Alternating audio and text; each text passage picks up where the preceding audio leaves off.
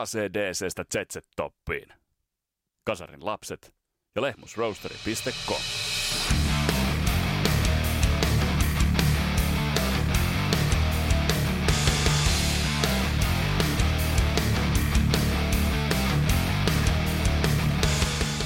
Tässä Kasarilapset podcastin tuplajaksossa perehdytään Irkku Peräseen, bändi, joka on rockin historiaan kirjoittanut omaa nimeään aika ison kirjaimin, nimittäin Thin Lizzy.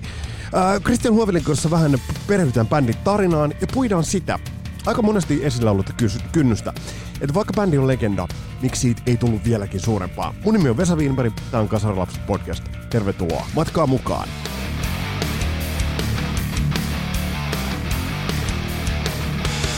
Ja tämä podcast paahdetaan kasan kaupallisessa yhteistyössä Suomen parhaan pahtimon Lehmus Roasterin kanssa www.lehmusroasteri.com. Sinne ne kaikki kahvin ostajat menneet on. Oli aika kankea. Koodihan on edelleen Rock and Roll Never Dies. Ja sillä kun päräytät sisään ja teet ostokset, niin 15 pinnaa lähtee kaikista kahvitea ja kakao laadusta. Mutta hei, nyt mennään itse, itse asiaan ja lähdetään itse asiassa puimaan Thin Lizzyä. Vähän muutamia asioita, seikkoja, mitä tuohon bändiin liittyy. Ja tämä on tupla jakso. Kaksi jaksoa tulee Finlisiä, sitten tulee Metallica ja Lars Ulrichia, ja sitten tulee myös Suomirokkiin paluuta. Toi Popeda-jakso antoi todella paljon palautetta teidän, teidän toimesta, ja olette sitten käyneet pirusti kuuntelemassa, ja Miko Kähkönen shall be back. Ja sitten mielenkiintoinen paljastus tulevasta. Ää, tässä jossain vaiheessa tullaan ottamaan myös käsittelyyn Eppu Normaali, ja käsitellään vähän niin kuin samaan tapaan kuin toi Popeda, eli mistä ainesosista eput on keitetty kasaan, ja millainen kehitys ja millainen story sieltä löytyy. Tuota käydään läpi parinkin vieraan kanssa. Mutta nyt mennään itse asiaan tämän kertaiseen aiheeseen, eli Thin Lizzyin.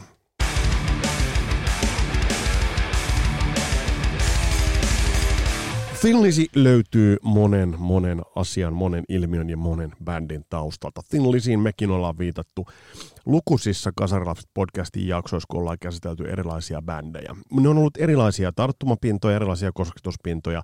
Ajatellaanpa vaikka Gary Moore, Gary Mooren uraa, jossa Lizzy, Gary Moore tulee tässäkin tuplajaksossa olemaan merkittävästi jäsenä, mutta siinäkin Lizzy oli pikemminkin astinlauta Gary Mooren uralle, josta sitten tuli suurempi kuin kenties Thin Lizzystä. Tai sitten ajatellaan äh, Whitesnakea, jossa sivutaan Thin Lizzyä äh, hyvin, hyvin mm, John Sykesin kautta. Ajatellaan John Sykesin roolia, kun John Sykes tuli työskentelemään David Coverdalein kautta ja kanssa, niin hänellä oli just tuoreeltaan takanaan lyhyt stintti Finlisissä, jota tuossa kakkosjaksossa varsinkin sivutaan.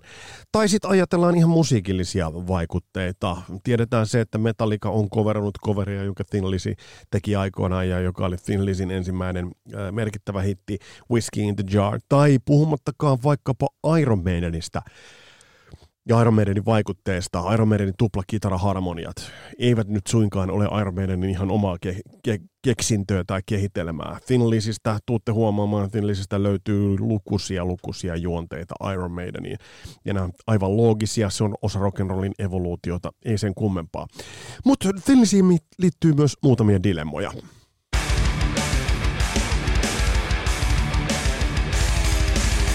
Äh, Twitterin puolella kysäsin, äh, kävin pientä keskustelua siitä, että mitä Finlisistä tulee mieleen. Hyviä pointteja.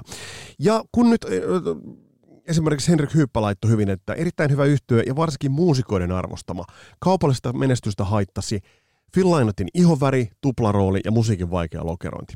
Ja oikeastaan tuohon viittiin Henkka niputtaa erittäin hyvin sen olennaisemman kysymyksen, jota kannattaa pohtia, kun kohta lähdetään Christian Huovelinin kanssa grindaamaan Thin, Thin Lizzyn saagaa, niin kannattaa pitää mielessä se, että vaikka bändi on legenda, bändi on iso, minkä takia bändi ei lähtenyt seuraamaan esimerkiksi vaikkapa nyt ACDCin jalanjälkiä. Yhtä lailla ACDCissä oli paljon tekijöitä, jotka olisivat saattaneet olla kaupallisesti erittäin haastavia imagollisesti, tai ajatellaan päihteitä, tai ajatellaan öö, monia monia muita asioita. Mutta tämä tuotannollinen puoli kannattaa myös pitää tässä kulkemassa. Ja avainkysymys on se, minkä takia Thin Lizzystä ei tullut sen merkittävämpää ja minkä takia Lizzy lopetti siinä vaiheessa, kun itse asiassa se olisi voinut vasta kunnolla aloittaa.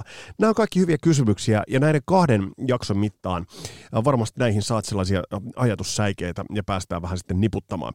Mutta on aika mennä, mennä itse asiaan ja ottaa käsittelyyn nyt vihdoinkin uh, Irlannista, Dublinista ponnistanut Thin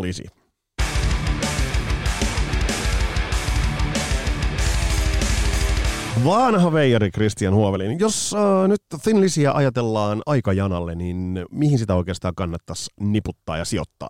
Se pitäisi sijoittaa semmoiseen samaan aikajanaan kyllä niin kuin näiden suurien Led Zeppelin, Black Sabbath, Uriah Heep, uh, Deep Purple, Nazareth Slade, tämä brittiläinen, vaikka hän onkin irlantilainen, mutta niin kuin tähän samaan se mun mielestä niin kuin kuuluisi niin kuin jälkikäteen, mutta kun Tin Lizzy aloitti uransa niin kuin kuitenkin musiikillisesti aika niin kuin sellaisella kevyemmän oloisella musiikillisella linjalla, mikä niin kuin ehkä ei, niin kuin, ei ollut alun perin se bändi, minä Tin Lizzy tullaan myöhemmin tuntemaan, että se sitten kuitenkin hänen musiikillisen niin kuin näkemyksensä linja lähti enempikin siitä, siitä sellaisesta, että hän halusi perustaa niin kuin voimatrio-tyyppisen bändin, vähän niin kuin Creamin tai Jimi Hendrix Experiencein tyyppisen niin kuin bändin, minkä ympärille hän niin kuin rakensi sen, sen niin kuin rungon.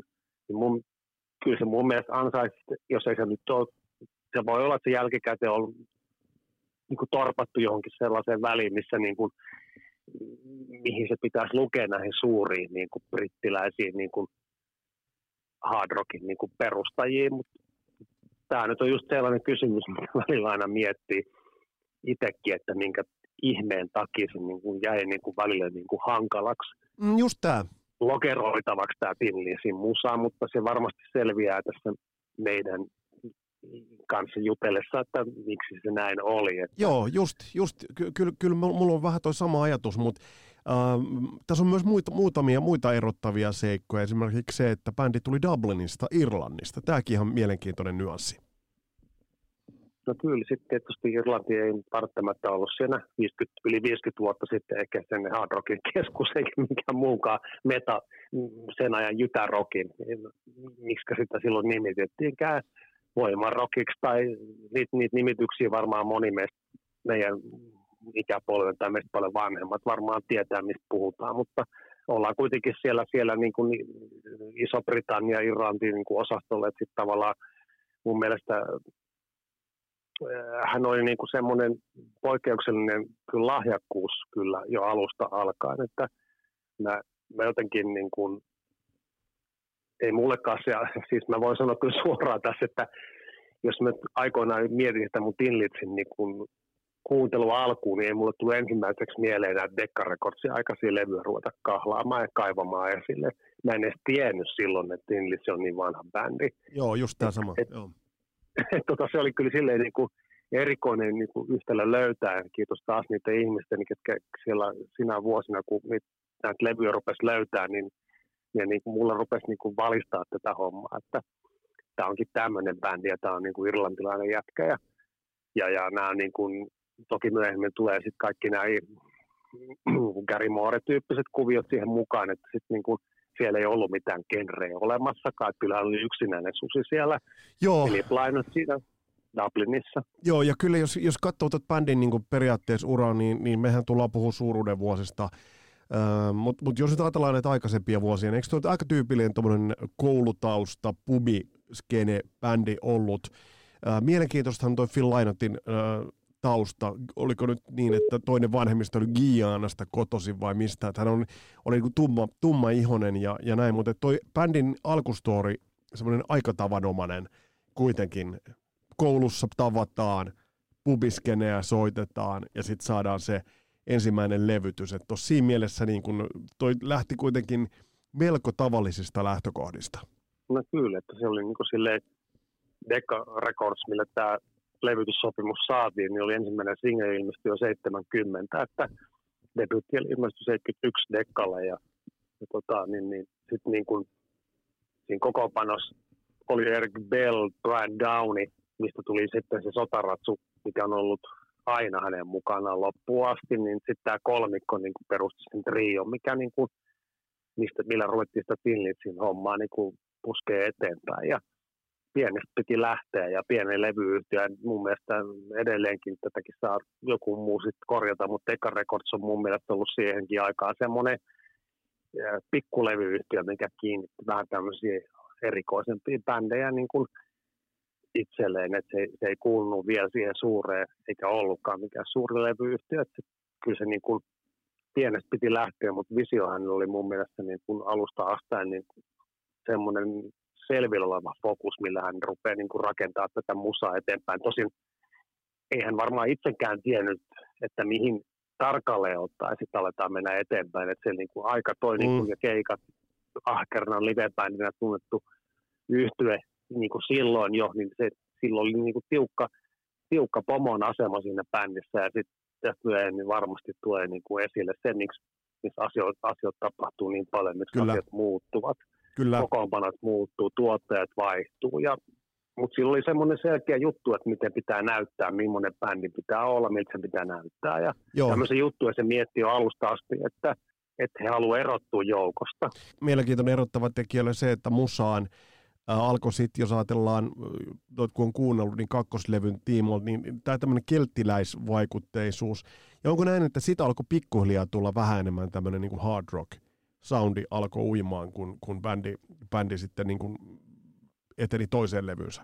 Jotenkin mä noin kaksi ekaa levyä toittiin lisiä, ja sitten toi Shades of a Blue Orphans, missä itse asiassa tuossa kuvassa mä ainakin luulen, en mä tiedä, onko siinä, mutta tuo kuva voisi olla silleen, niin kuin, että yksi niistä on Phil Lynott nuorena, että tuo kuva olisi napattu jostakin sieltä Dublinin kadulta, missä nuori Philip Lynott riehuu siinä parin parhaan kaverisen kanssa, ja se on niitä harvoja levyjä, missä niin kuin on tuommoinen vähän Charles Chaplin elokuvien tyyppinen, tyyppinen tuommoinen hieno mustavalkokuva. Ja tota, jotenkin si, siinäkin niin kuin musta niin kuin kaksi ekaa, ne oli niin hakemista. Ei ollut vielä se dynamiikka niin kuin minusta vielä silleen, että pitää tarkastella taas vähän tälle jälkikäteen levyjä kuunnella ja tämän bändin vanhemmatkin kamat ehkä musiikin löytäneenä kuuntelijana. Että musta tuntuu, että niin kuin siinä vielä haettiin niitä asioita. Siellä ei löytynyt niitä isoja hittejä kahdella ekan levyllä. Ja niitä, millä niin kuin pääst, päästäisiin vielä vähän eteenpäin. Ja hänen mielestä niin kuin, soundi ei, se ei, siinä vaiheessa ei tullut vielä mieleen. Se semmoinen, että nyt pitäisikö tätä niin kuin vielä paljon rankemmin eteenpäin. Lettiin kumminkin vuotta, oliko se 1972 tuo kakkoslevy, joo. Niin se ei ollut siinä niin kuin ympärillä tapahtuu aika huikeita juttuja. Sä ajattelet, että 1972 Deep Purple on julkaissut Machine Headin ja Sabat on julkaissut Wall nelosen vaikka ja sitten on Zeppelin nelosen. Niin, ja siellä, on, siellä on ihan kohtalainen. Jura Hiipo, jo, mm. joo, Demons and Wizards. Sieltä on tullut ihan hirmuisia levyjä ja niiltä bändeiltä on tullut monta vielä taaksepäin enempi. Tillisi ei ollut, se pääsi semmoiseen musa ei niin kuin levy, isojen levyyhtiöiden pomojen mielestä ei vakuuttanut. Joo, joo, ja, Koska ja... minusta oli semmoinen mielikuva Tillisin Philip Lainotista, että kyllä hän niin kuin yritti, hänellä oli semmoinen puskemisen tarve siinä asiassa. Kyllä, kyllä, ja mielenkiintoista, mielenkiintoista on se, että kakkoslevyn haminoilla niin kuin bändiä pyydettiin tekemään albumillinen Deep Purple kovereita, että tämä on mielenkiintoista. Mutta mut sitten, mut sitten, mut sitten vuonna 1973, mä luen nyt Spotify-tilastoja. Mä luen Spotify-tilastoja, mutta äh, 73 tulee levy Vagabonds of the Western World. Ja täällä mä nyt luen näitä toistomääriä per biisit. Ihan satunnaisesti. 310 000, 298 000, 632 000. Ja sitten on yksi biisi, yhdeksäs biisi, 64 Joo. miljoonaa. Eli sitten löytyy, kans, löytyy kansanlaulu, Irkku Balladi, Whiskey in the Jar – Onko tämä ensimmäinen semmoinen milestone, jonka Thin Lizzy naulaa seinään? Miten sä luonnehdit tuota Whiskey in the Jaria ja sen merkitystä Thin Lizzyn uralle? Se on ihan hirmuinen merkitys ja jotenkin mä ymmärsin tota elämän kertaa ja noita juttuja lukeneeni, että se ei ollut semmoinen, mikä hän olisi välttämättä halunnut itse, vaan se oli jotenkin silleen, niin kuin, että Thin Lizzy, niin kuin, tai siis nyt, nyt niin kuin vaadittiin jotain sellaista, niin kuin nyt, nyt Joo. tässä kolmannen levy niin kuin tiimoilla vaadittiin nyt jotain semmoista iskubiisiä.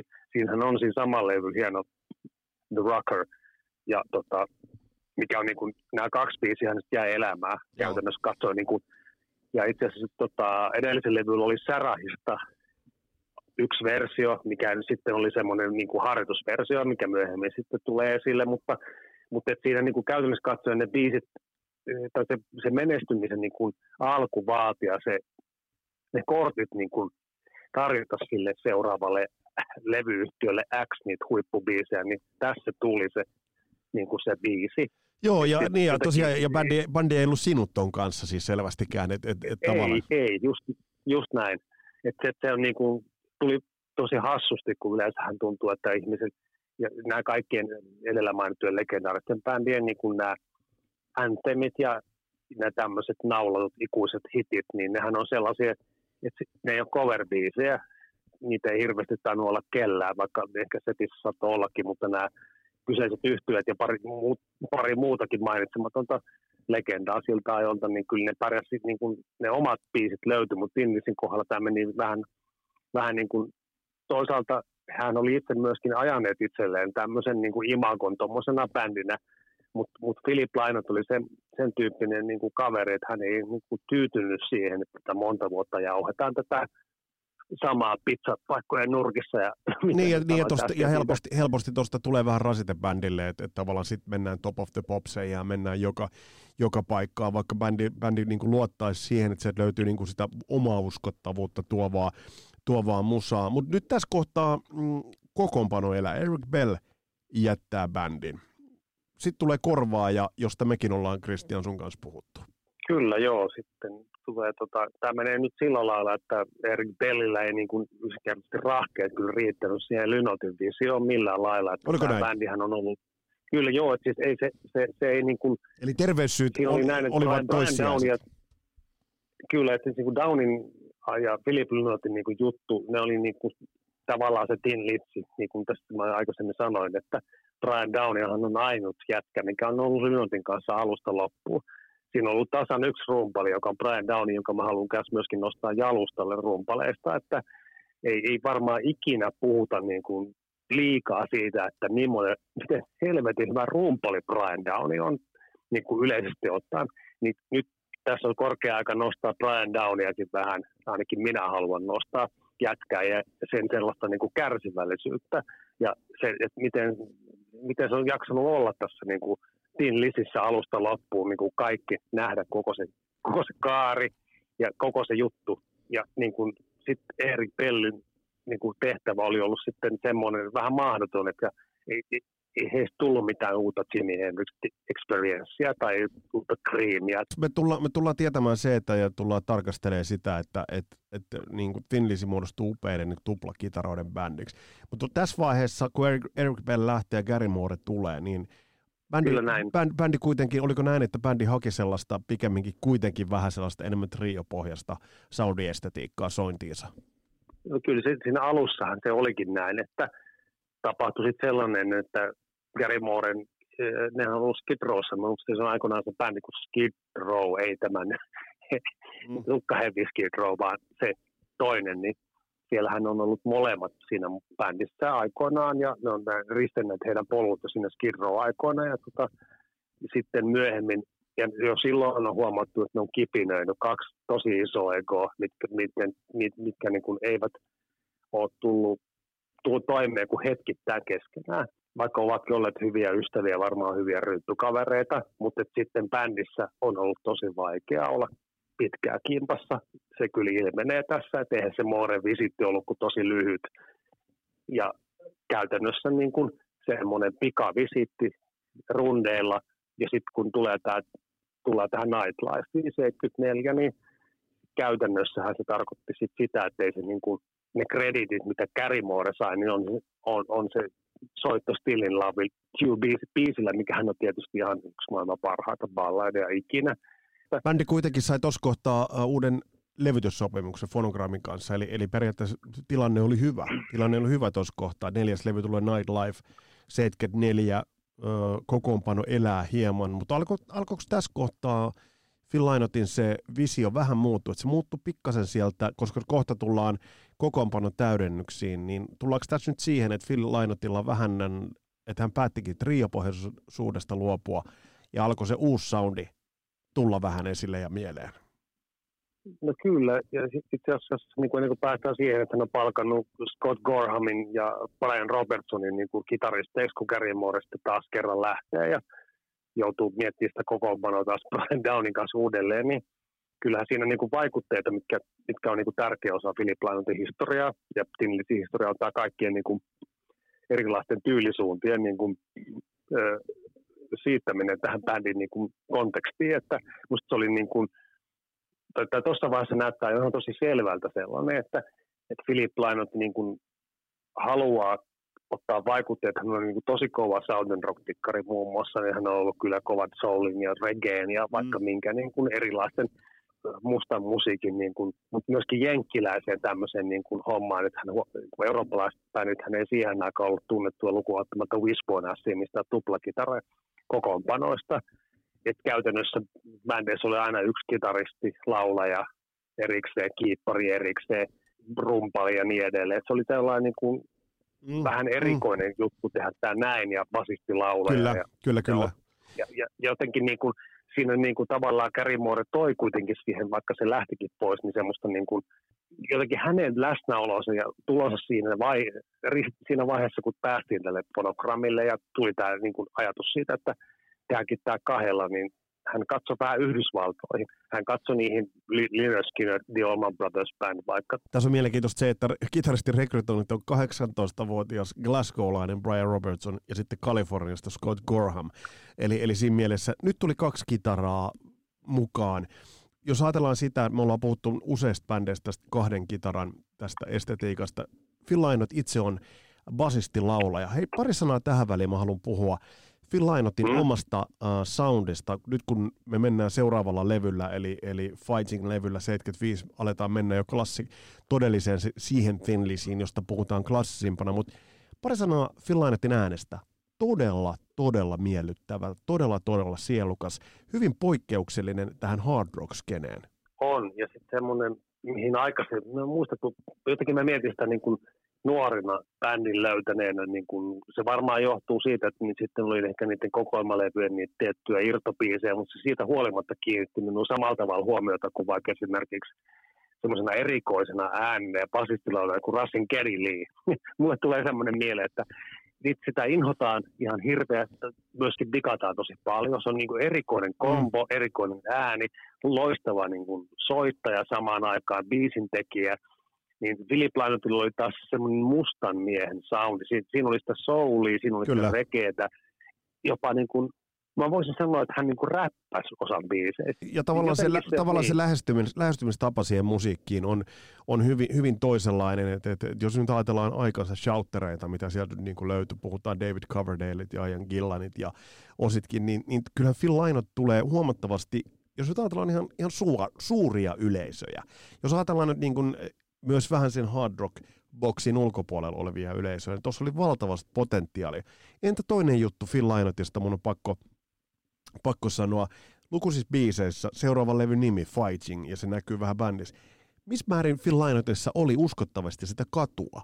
No sehän oli vanha katujen jätkä, ja sitten sit ei tarvinnut niinku varmaan kahta sanaa, että hän niin kuin, eihän, eihän tuolla tavoite tai saatu sit niitä suurimpia mm. yleisöitä, koska hän, hän oli vähän sellainen niin kuin rakkari siinä yhtyessä ja silleen, tai se imago oli, eihän nyt välttämättä oikeasti ollut, mutta niin kuin siinä Tinlitsi, niin kuin, siinä selvästi hän haki niin kuin omaa tämmöistä niin kuin väylää erottuakseen muista, mutta saa, kyllähän hän oli suuri niin kuin halu lyödä läpi myöskin niin kuin kansainvälisille niin kuin markkinoille ja saada sitä musaa niin kuin pikkuhiljaa Euroopan ulkopuolellekin. Että kyllä niin kuin, se, oli, se oli hieno niin kuin se tavallaan se imago, että oli kovia katujätkiä ja mm. ne niin kuin erottui. Siinä oli muuten sitten semmoinen harvinainen juttu, että tämä logo, mikä on Fightingilla, mikä on mielletty viralliseksi logoksi, niin eihän Tinlisillä ollut sellaisia.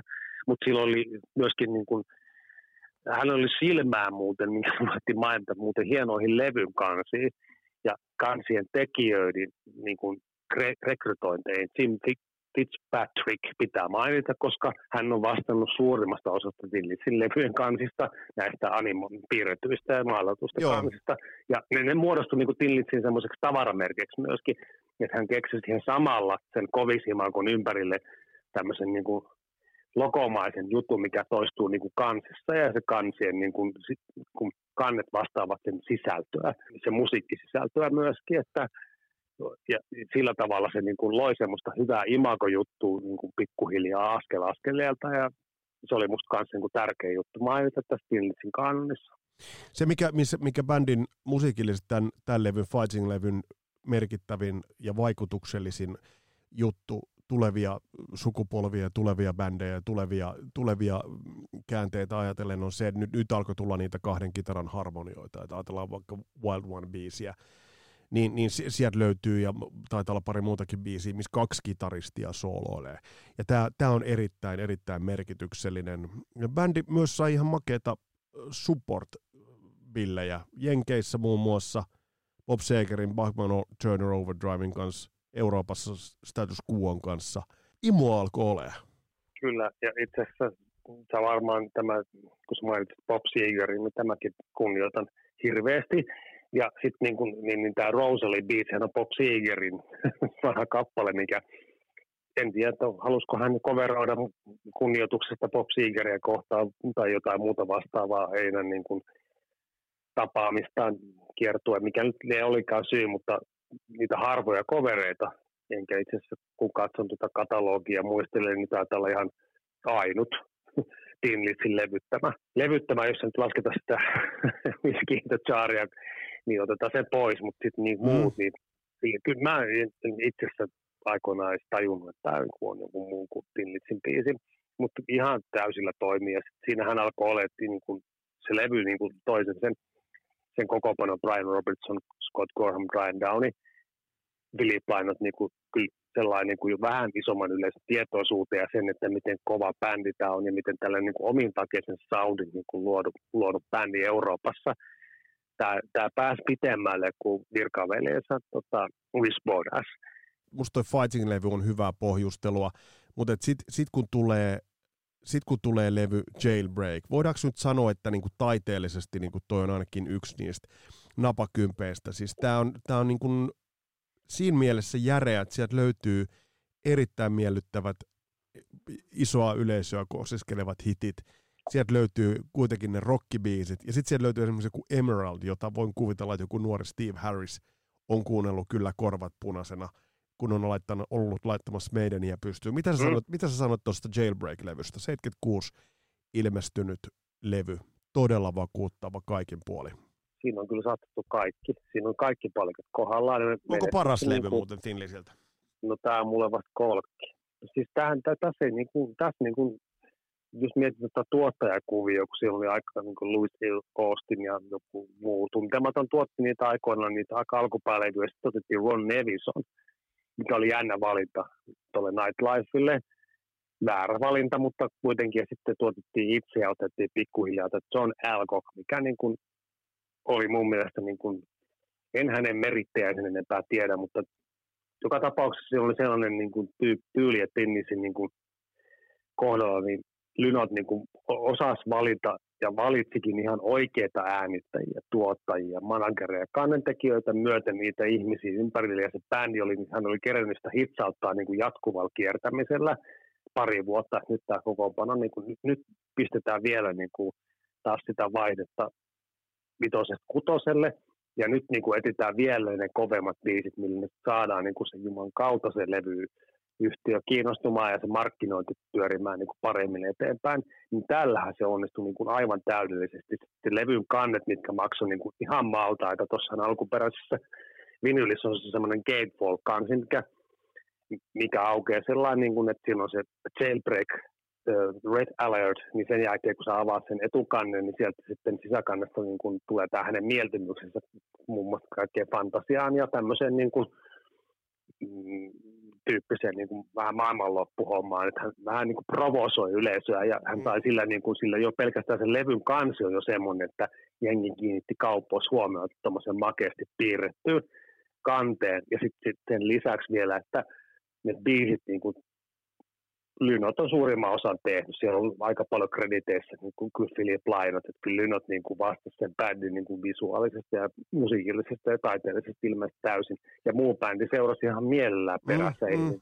ketään mm, harmittanut se, että, että tämä bändi niin kuin on näin hyvässä iskussa ja siellä on niin kuin ne biisit Jailbreak, The Boys Are Back in Town, millä niin kuin saatiin ne irtohitit ja sitten tuo kokonaisuus, mikä niin kuin mun mielestä toimii niin kuin Tillitsillä. Mutta eikö, eikö se ole ihmeellistä, että, että jos ajatellaan, että tämä tuli vuonna 76, niin, ja, bä, ja, bändi kävi, ja bändi kävi tuossa jo Jenkeissä, mutta tuliko tämä levy vähän liian aikaisin isoja Amerikan markkinoita ajatellen, koska jos nyt tiedetään, me ollaan käsitelty esimerkiksi ACDC, joka pikkasen, vaikka operoi samaan aikaan, mutta heidän nämä lekat tulivat vähän myöhemmin, ajatellaan 79-80, ja ne menivät mega, megahiteiksi Jenkeissä. Uh, Scorpions meni isoksi Jenkeissä, Def Leppard meni myöhemmin. Tuliko tässä kohtaa Finlisi vähän liian myöhässä äh, suhteutettuna näihin Led Zeppelineihin kumppaneihin, mutta sitten vähän liian aikaisin suhteutettuna esimerkiksi vaikka äh, ACDCin menestykseen, Scorpionsin jenkkimenestykseen ja Def Leppardin menestykseen äh, uudella mantereella. Koska tämä lev- levynhän kaiken, jos tämä levy olisi ilmestynyt kolme vuotta myöhemmin, olisiko tämä ollut iso Jenkeissä, koska nythän bändin myynnit Jenkeissä ovat jääneet kummallisen alhaiseksi. Hän halusi kyllä pitää niin kuin sitä tiukkaa omaa linjaa. Mun mielestä tässähän se niin kuin löytyy, että tämä, niin kuin, niin kuin tämä jatkumo, niin kuin, mikä alkaa Jailbreakista ja jatkuu tähän Johnny the Foxia ja niin kuin tuleviin levyihin, niin kyllähän tässä niin kuin, bändi löytää sen, niin kuin sen jutun, missä se, missä se bändi niin kuin viihtyi. Ehdottomasti. Ja se, niin kuin Johnny the Fox, mikä on ihan järjettömän hyvä levy myöskin. Ja, että, et, niin kuin, mä tunnen sulta niin kuin vääryyttä, tunnetta siitä, että niin kuin Finlisin niin kuin, olisi ansainnut niin kuin vielä enemmän, mutta kyllähän sitten taas lukee noita kaikki elämänkertoja ja noita juttuja Dinlisistä, niin kyllähän se tälle bändille riitti ihan mainiosti ja silleen niin kuin se, toiset, se toisen semmoisen niin kuin sen menestyksen, mikä riitti Lainotille mainiosti ja sille, sille bändille itselleenkin. Mutta, mutta eikö se ole vähän, eikö se vähän, eri, eikö se vähän erikoinen niin. ajatus niin kuin sinällään, että jos sä mietit, että tässä on niin kuin semmoinen satsi, josta nyt vähän niputetaan näitä levyjä, että me ollaan nyt puhuttu Jailbreakista, sitten tulee Johnny the Fox 76, Uh, jos siltä levyltä nyt niin kuin, näillä on niin paljon hittejä. Uh, Sitten seuraava levy Bad Reputation, täältä tulee niin, niin kovia levyjä, niin, niin eikö se ole jotensakin, kyllä, kyllä se mua tässä bändissä askarruttaa se, että, että minkä takia, oliko, oliko se siitäkin, että he tyytyivät tähän, vaikea ajatella, että kukaan tyytyisi niin kuin pienempään menestykseen kuin mitä olisi saatavilla, koska t- tämä nippu, tämä kolmen, kolmen levyn satsi, niin tämähän, tämähän on ihan järisyttävän kova. Mieti jopa sellaista, että mitä jos nämä olisi, nämä olisi tullut viisi vuotta myöhemmin nämä levyt. Hän eli myöskin niin kuin sitä ajanhengen seuraamista tosi hienosti, että tässä niin kuin välillä unohdetaan se, että miten hyvin niin kuin Lynot haistoi erilaisia genrejä, muutoksia, punkkia, New Wave of British Heavy Metalin myöhempää tulemista, syn, syndikkamusan, diskon, että se kukaan viitsii ja kansi viitsii kuunnella noita levyjä kunnolla alusta loppuun, niin ne on niin täynnä vaihtelua, että siellä käy, käydään läpi suurin piirtein niin kuin koko länsimainen ja vähän amerikkalainenkin musiikkikenre niin kuin kaikista laista. Voiko se, voiko se olla se pieni ongelma, koska jos nyt ajatellaan esimerkiksi, että mikä, mikä ACDCin menestyksen naulas, niin oli se, että sinne tuli tuottaja, joka tosiaan laittoi sen formuun ja iskuun ja todella hioi sen teräväksi, ja silloin se penetroi läpi markkinat täysin. Oliko tässä Finlisissä just ehkä vähän toi just mitä sä sanoit, että se oli vähän niin kuin liikaa ja kaikkea, jotta siitä olisi tullut mega, merkittävähän siitä tuli, siitä nyt ei ole kahta sanoa, mutta että siitä olisi tullut yhtä mega kuin vaikka ACDCistä.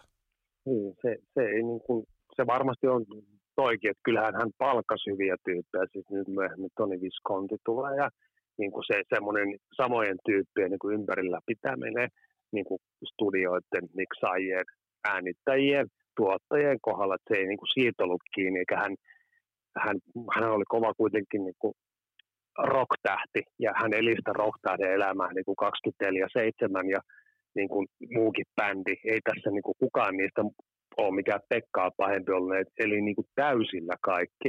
Samaan aikaan ne pystyy hoitamaan niin kuin hommansa ja tekemään ne kiertueet, tekemään sovitut asiat, seuraamaan vähän ailahtelevan Philip Lawrentin niin kuin johtajan niin kuin määräyksiä tavallaan, että mihin mennään seuraavaksi, mutta hän osasi palkata aina oikeita ihmisiä ympärilleen tekemään, Joo. mutta kuinka paljon häntä ottaa niin kuin pannu, että heistä ei puhuta niin kuin Deep Purple Black Sabbathin. Niin, niin koska vertailu, vertailu käy näihin aika kovin, kovin nimiin. Tämä on muuten mielenkiintoista, pakko nostaa yksi, yksi biisi edelleen, tämä Iron Maiden, ja mä kuljettelen, mutta Johnny the Fox-levy Massacre, josta meidän on tehnyt oman versionsakin, niin, niin musta se on vaan jotenkin, että et kaikki, jos kuulolla on, on nuoremman polven Iron Maiden faneja, niin kuunnelkaa noit, näitä Thin Lizzy levyjä ja kuunnelkaa niitä kitaraharmonioita. Että siellä, siellä on kyllä se niin kuin meidän ollut, ollut kasvamassa. Päätetään meidän ensimmäinen segmentti – Ähm, Tämä on, tää on va- vaikuttava, vaikuttava äh, nippulevyjä, mutta mut sitten tullaan live-levyn Live and Dangerous, ja mä en nyt edes lähde keskusteluun, että paljon siitä on liveä, paljon ei. Toi on live-levy, hands down. Kyllä mä pidän tätä yhtenä kovimmista live-levyistä, mitä löytyy. Se on, se on niitä klassikkoja, mihin lasketaan vaikka Made in Japan tai Zeppelin, niin niistä nyt, mikä Song Remains the Same, tai Joo. joku sieltä Sabatin alkuaikojen huippulive-levyistä, mitä nyt virallisia ole olemassakaan. Hiipin Live 7, mikä 74 esimerkiksi, ja Sladein Live, ja siellä on paljon, paljon sitä sellaista niin kuin, 70-luvun niin kuin, bändien niin kuin, jenkkibändien huippulivelevyä. Siis 17 biisi, Jail, Jailbreak, Emerald, Southbound, Rosalie, Dancing in the Moonlight, Massacre, Still in Love with You, Johnny. Siis tää on niin kuin, Tämä on, tämä on aivan, aivan huikea. Sitten pikku nyanssi täältä. Pikku ja. nyanssi täältä. Täällä on, täällä on levy, uh, biisi Are You Ready? Ja siitähän Joey Tempest on tehnyt Out of This World-levylle tarin, hienon tarinan Radio Not, kun kundit lähtivät katsomaan Thin Lizzyä, ja, ja siinä missä Phil Lynott on huutanut Are You Ready, niin Joey Tempest vastaa Euroopan biisillä, että Ready or Not, että täältä tullaan. Mutta siis tämän, tämän, oliko tämä jonkinnäköinen, tämän jakson loppuun todettuna, niin oliko tämä jonkinnäköinen päätös ö, yhdelle eralle, vai, vai miten, miten tämä Live and Dangerous pitäisi tässä kohtaa mieltää? Tässä nyt mennään niin kuin siinä lyhyessä jaksossa, missä niin kuin kokoonpano, mikä on varmaan suurimmalla osalla paineista paneista se semmoinen The Classic lineup, eli siis Robertson, Scott Gorham ja Brian Downey ja sitten toi Philip Lynott, missä niin kuin tämä kokoonpano loi sen semmoisen niin pohjan tälle legendaariselle Tinnissi-soundille. Ja, ja, ja, tässä vaiheessahan kyllä niin kuin oli jo niin kuin se, äh, Robertson oli jo kans kertaalle ja ollut saamassa ja saanut kenkää, ja tällään käy, käy niin, että Gary Moorehan tulee sitten lopulta taas uudelleen takaisin bändiin. Ja, ja, ja tota, niin, niin, kyllähän niin kuin, sit, sit Tinlitsin niin kuin, varmaan moni mieltää se, mutta niitä virallisia livejä on niin vähän olemassa, että siihen aikaan varsinkaan tämä niin oli semmoinen hyvä dokumentti siitä, niin kuin, mihin pystyttiin päätää tämä 70-luvun loistava niin kuin kanoni Tinlitsi-uralla, missä niin kuin näytettiin vielä kerran, että täältä pesee. Tämän Tinlitsin niin kuin hyvyys on ollut hyvien studiojen, monipuolisten studiolevyjen niin kuin, ja biisien niin kuin, erilaisuudessa. Ja sitten niin kuin se, se, tässä niin kulminoituu hyvin tässä livessä, että ne niin kuin, täältä soita pelkästään sitä ryminää, vaan ne osoittaa tällä livellä myöskin ne kaikki herkät. Mm, kyllä sävyt löytyy. Kyllä, jos ajatellaan 70-luvun loppua, niin näistä hard rock-bändeistä, ennen kuin New Wave of British Heavy Metal tuli, niin oliko Thin, oliko Thin Lizzy jollain tavalla ton hard rockin verevin lipunkantaja, kun tiedetään, että nämä vanhat mastodontit olivat vähän tulleet vaikeisiin vaiheisiin, ja David Coverdale käynnisteli Whitesnakea, niin oliko tuossa kohtaa Thin Lizzy sellaisen brittihenkisen hard rockin ylväinlipun kantaja? No kyllä, ja no, kyllä mun mielestä niin kuin kaksi, kaksi ylväintä. Ne on Tillis ja tota, niin UFO, että tässä niin kuin oli onneksi kaksi bändiä, mitkä ei niin kuin jaksanut. Ne halusi rimpuilla, koska ne halusi, siellä oli onneksi pari olemassa – ja Yhdysvalloista tuli sentään niin kuin mukaan monta muuta hyvää virkaveliä. Se on niin kuin Tillitsi niin kuin todella tärkeässä roolissa tämän, tämän koko tämän tulevan niin kuin heavy metallin synnyssä ja hard rockin ja muun niin kuin äärimmäisen tärkeä vaikuttaja. Tietysti sama aika tämä kääntöpuoli, mitä voisi vähän sivuta, on tämä Philip Lantin rankka rock'n'roll-elämä. Ei varmasti ollut ainut siihen aikaan todellakaan, mutta mies, joka poltaa itseään vähän niin kuin molemmista päistä. Näin totesi Christian Huovelin, ja tästä me päästään sitten seuraavassa jaksossa vähän pohjustamaan sitä, että mikä saattoi olla yksi merkittävimmistä ongelmista, mikä Thinly sillä oli. Musiikki oli hienoa, periaatteessa kaikki kohdallaan, mutta silti päihteet veivät bändiä enemmän kuin bändipäihteitä, jos se on edes noin päin mahdollista. Hei, tässä oli tämänkertainen eh, eh, Thin Lizzy Sagan ensimmäinen jakso. Äh, tulevassa jaksossa käydään vähän läpi tota vaihetta, kun bändi alkoi pikkasen rakoilemaan, hajoilemaan ja mitä kävi ja mikä on bändin perintö. Ähm, Kasaraps podcast paahdetaan kasaan kaupallisessa yhteistyössä Suomen parhaan paahtimon Lehmus Roasterin kanssa. Mun nimi on Vesa Wienberg, tämä on Kasaralapset podcast. Palataan astialle. Moro!